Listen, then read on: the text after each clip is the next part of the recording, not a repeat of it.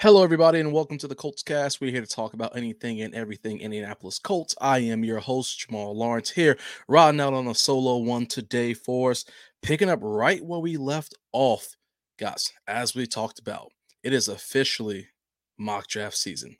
There are a lot of things that need to be addressed on the Colts for us this season, and most people probably think that it's on the defensive side of the ball.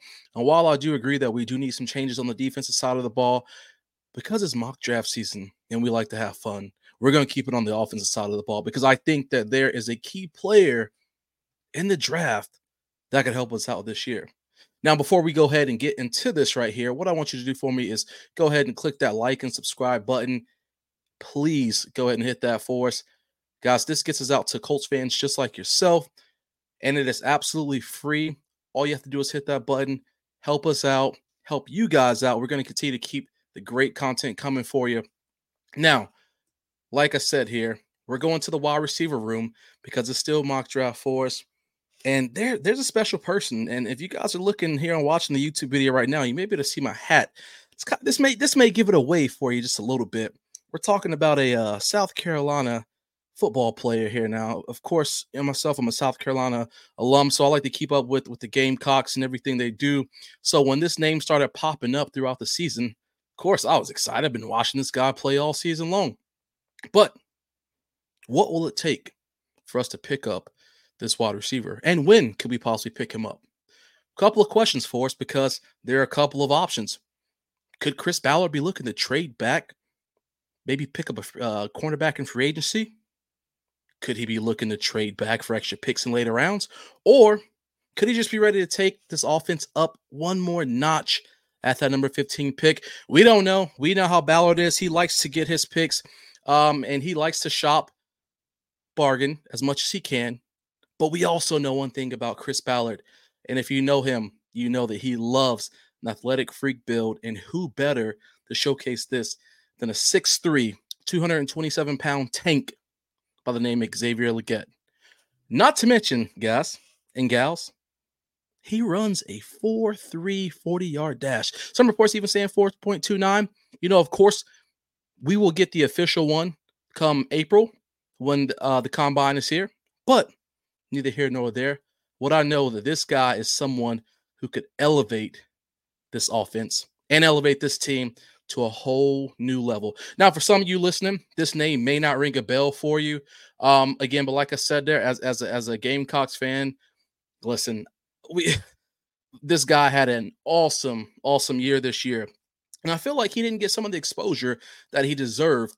And um, you know, some of that's because of some, I don't want to say poorer games he had, but some quote poorer games he had against some great defenses such as Georgia and some of these other squads. But it's not all him. You know, it's all about the offensive line who was terrible for the for the Gamecocks this year, which left Spencer Rattler running around for his life, dang near every game. But this isn't to talk about the Gamecocks and their issues. I just wanted to kind of throw that out there because, like I said, some people don't recognize that name, but you should. You should know that name because when this man was on the field, he was balling every opportunity that he could whenever the cards were right there for him and we didn't have his quarterback getting hit in the backfield or having busted up plays. Now, coming into the end of the season, I was looking through, you know, different uh different different mock drafts and kind of things just to see where people thought he would be. A lot said, you know, we're thinking early second round because we do know that this is a loaded, loaded wide receiver draft this year. But I'm not gonna lie to y'all. As as time has continued on, he's creeped into this first uh, to this late first round talk. And I personally think by the end of the, the combine, he may be in the middle, just because I think he may show out. Now, of course, he ended the season 71 receptions, 1,255 yards, seven touchdowns, 17.7 yards a catch, and led the nation with 13 catches of over 30 yards. Let the nation with that, guys. 13 catches over 30 yards. My man was getting downfield and grabbing anything that came his way. Top 10 in receiving yards per game and on total yards for the season. And like I already talked about that 4 3 speed. I mean, crazy, crazy explosive speed. Strong hands. Anything that comes his way, he's going to get it. He can play the X position. We can drop him down the slot. No matter what we need from him, he can drop down into these positions and make it happen. Now, the reason why I, I, talk about him so much and, and so highly is because you know uh, we we've got we we have an offensive uh, excuse me a wide receiver room that I've said on record multiple times saying I just feel like there's not enough competition in our wide receiver room. This just kind of laxed. It's known that MPJ is is our wide receiver one. Downs is going to be out there. Um, Alec Pierce is going to be out there. I think it's time to stir up the pot a little bit for the Indianapolis Colts and get that explosive player we need, especially if we can't target maybe a big name um, during during free agency. So why not go ahead and get somebody on a rookie contract like Mr. Xavier Legette himself? Not to mention, guys, just another fun fact for you: clock the fastest ball carrier speed in both college and NFL this season. Who doesn't need someone? Who doesn't want someone like that on their squad? Great route runner, great separation, loves to go up for contested catches.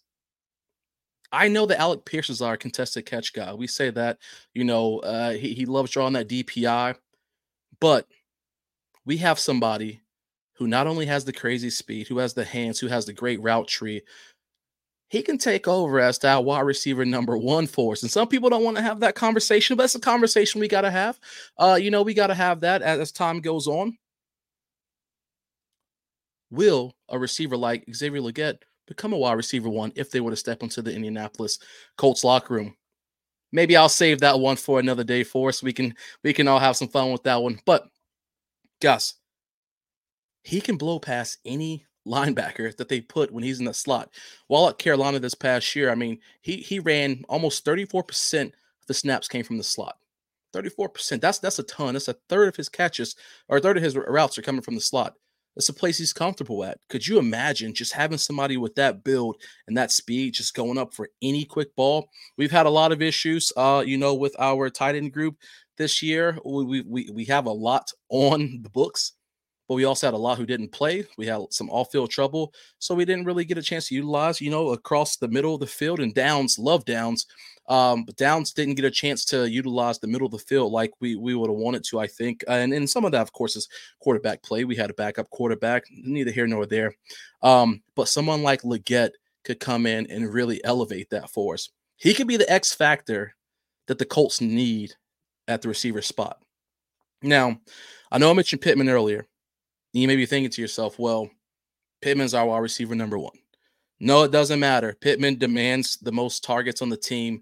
We need to have that. That that's fine. Pittman can still get the most targets on the squad because Xavier can do the rest with his legs. He can get that ball and get downfield like we need him to.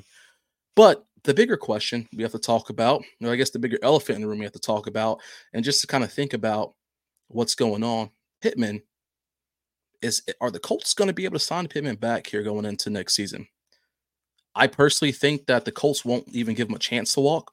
I think Ballard loves and appreciates what he's brought to this team, this organization.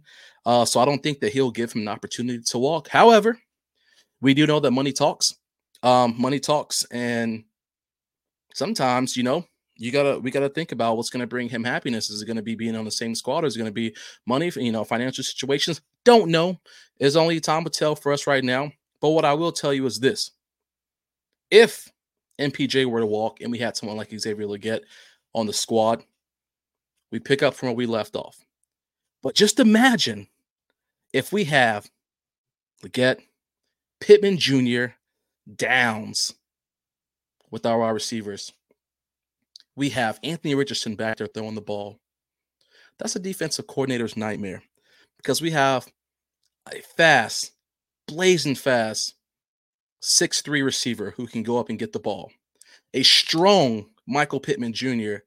who can kill the intermediate game for us, and then a small, dicey, fast Josh Downs who can just get in the second level, get behind the linebackers, and still stay in front of those safeties for us.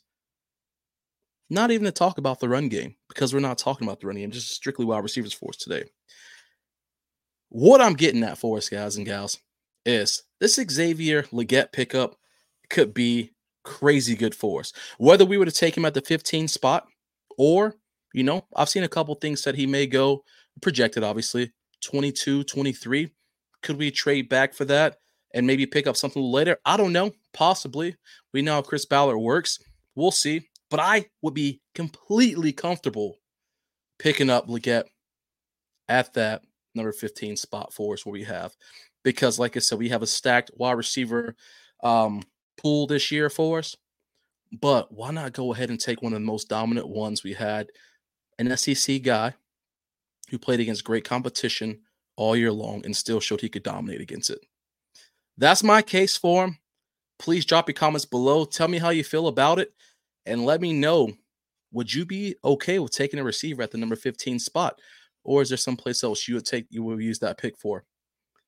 Thank y'all for coming in and listening to us. Again, we drop episodes for you. It's going to be a great time, a great time going into this mock draft season. So we're going to continue to bring some heat for you. Uh, again, hit that like and subscribe button for us. Appreciate everything you guys are bringing. Y'all take care and you have a great weekend.